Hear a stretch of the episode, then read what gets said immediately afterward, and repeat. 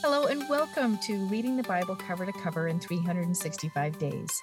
My name is Andrea Lendy, author of the book and Bible reader and studier for over a decade, and I'm excited to share some thoughts with you about today's reading.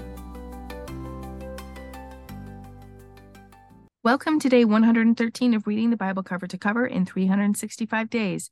Let us pray.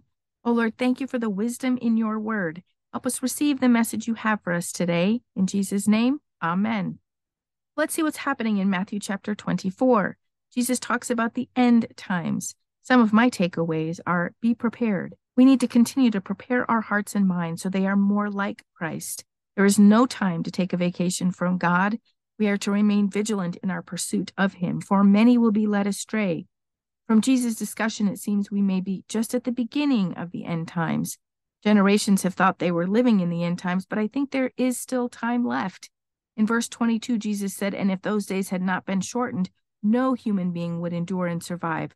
But for the sake of the elect, God's chosen ones, those days will be shortened. This tells me that we aren't here yet. The worst that will happen is still yet to come.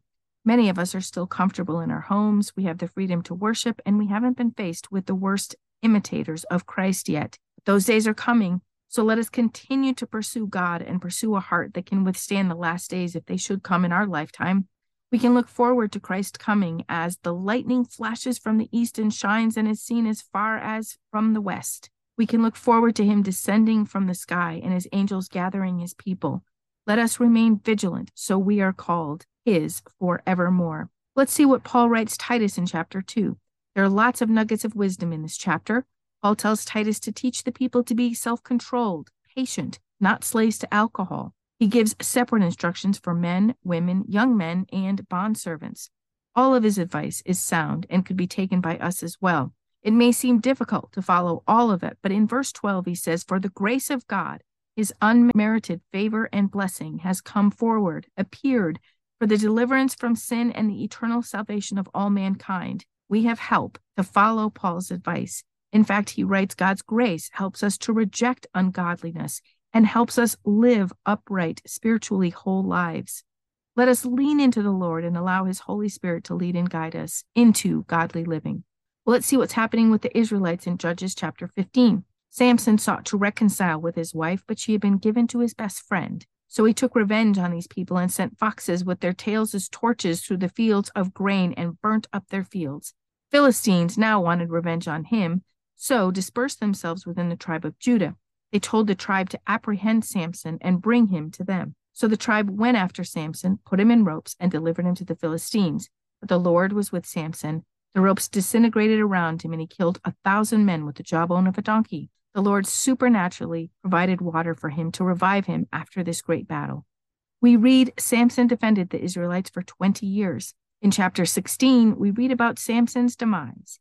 He fell in love with Delilah, who was bribed with lots of money to find out why Samson was so strong. After three failed attempts, he tells her his strength lies in his hair. For love and for money, this tragic story is told. However tragic it is for Samson, he prays for strength one last time and brings down a building that housed 3,000 Philistines. They all perished along with Samson. And we read more were killed in this one incident than those he killed in the previous 20 years. Psalm 113 is a psalm of praise to the Lord. The psalmist gives the Lord credit for everything under the sun. In verses 7 and 8, he writes, The Lord lifts up the poor and needy, that he may seat them with princes, even with princes of his people. Yes, the Lord cares for all people, including the poor. We can be thankful that the Lord doesn't require us to acquire riches before he showers us with his grace. I know I certainly am. Verse 9 is underlined in my Bible and says, He makes the barren woman to be a homemaker and a joyful mother of spiritual children. Praise the Lord. Hallelujah. The Lord has a plan for each of us. We are made for His purpose.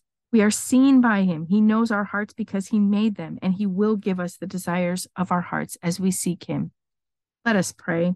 Oh Lord, thank you for teaching us more about you and your ways. May we seek you and love you with our whole hearts. Keep us yours, Father. In Jesus' name, Amen. Thank you for walking this journey with me and being a faithful reader of God's Word. I pray that He shows Himself as the God who loves you deeply and cares about every detail in your life. Come back tomorrow for some more thoughts and insights as you read God's Word.